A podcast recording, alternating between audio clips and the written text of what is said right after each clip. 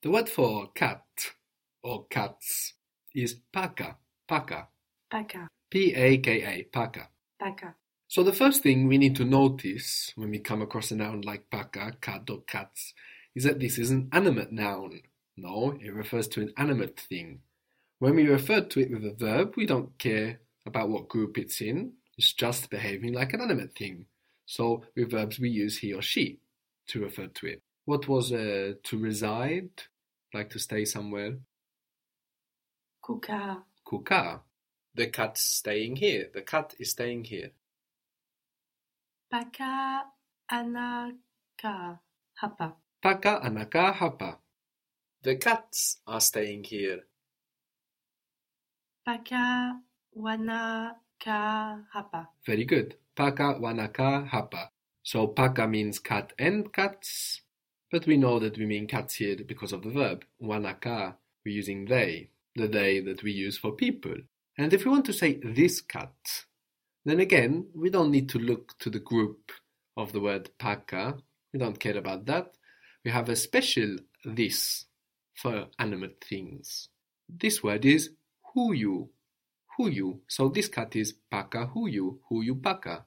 Paka huyu. So we know that huyu is who and you. That we are matching you with this H. We are doubling the vowel of you, yu, and we get huyu. So for building words like huyu, we have a you, yu matching for animate things, which is probably from yeye, the word for he or she, giving this animate feeling. So if we have paka huyu for this cat, how would we say that cat? Uh, paka yule. Very good. Paka yule. How do we say this bird? Ndege huyu. Ndege huyu. That bird? Ndege yule. Ndege yule. But that plane? Ndege ile. Ndege ile. Uh, because when it's a plane, it's not an animate thing anymore, so we care what group ndege belongs to. No? Ndege ile. So whereas before we found common meanings occurring in the different groups, like the key group has lots of tools, the N group has a lot of foreign words, the mu group, lots of natural elements, anything could be found anywhere, no? And we also have an animate noun group, a group for animate things. But in contrast to the other groups, this group only contains animate nouns. You can't find just anything in this group, only animate things. But animate nouns are also not restricted to this group, but sprinkled across all the other groups too, as we've seen with the word for ndege, bird, for example, an n noun, an n noun. So whilst we have animate nouns scattered everywhere, we also have a group for them. For example, the word for person is mtu, mtu, M T U. Mtu. The plural, so persons or people, is watu, watu. Watu. So here we have our new group, the mu-wa group, for animate things. So again, another use for mu. No, this is not the same mu as umti, tree. We know that because the plural is wa, not mi. No, we have umti tree, miti trees. And this isn't the same group because we have umtu, person, and watu, people. So mu is maybe our most colourful grammatical sound, no? We see it all over Swahili doing all kinds of different things. So if person is mtu, how would you say this person? Mtu humu. Are you looking to what group it's in? We don't need to, do we? Aya. Yeah. We use the same thing for animate nouns. Mtu huyu. Mtu huyu, which is actually belonging to this group, no? But we use it for all animate nouns, whatever group they're in. Mtu huyu. And actually huyu, you can use it by itself to mean like this guy, this girl. No, huyu. That person? Mtu yule. Mtu yule. Good. So with the verbs, we don't need to look at umtu and how it's formed, no, what it looks like.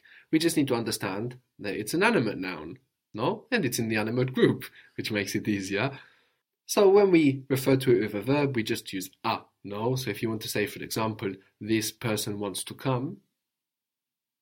Mtu huyu anataka kujua. That would mean wants to know. Kuja. Good. Mtu huyu anataka kuja. Or you could just say huyu. Huyu anataka kuja. Huyu by itself refers to an animate thing. So we'd understand this guy, this girl. That person is selling something. For something, you could just use thing. That person is selling something. Mtu huyu. That's this person. Ah, but yeah. Mtu yule ana uh, anauza kitu. Very good. Mtu yule anauza kitu. Anauza kitu. So kitu means thing. We can also use it for something. You might also hear kitu fulani for uh, something. I'm suspecting this fulani comes from Portuguese because in Spanish we say fulano, which means like someone, but you know, with that feeling of like some guy, fulano, um fulano. So it's probably from Portuguese. So kitu for something or kitu fulani. So actually what we see in these sentences is that for animate nouns we can have three different sounds connecting to them, no?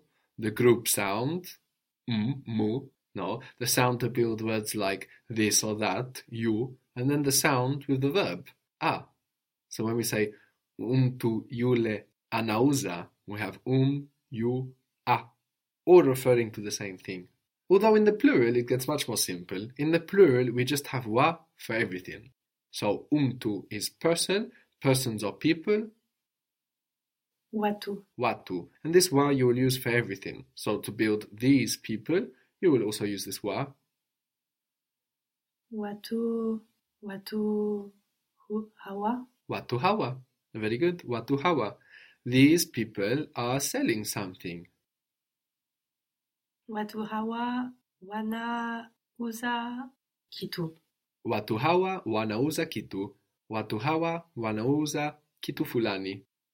So kitu actually becomes a very interesting word now that we know umtu, the word for person. We can use kitu and umtu to understand a little more about the behind-the-scenes mechanics of Swahili noun building. So tu by itself probably means something like being. We know that tu is what contains the meaning of the noun, and ki and Um, for example, show what group it belongs to. So, kitu this would be something like, you know, man-made being. Kitu, a thing. Umtu would be something like animate being. Mutu, umtu, a person. Good.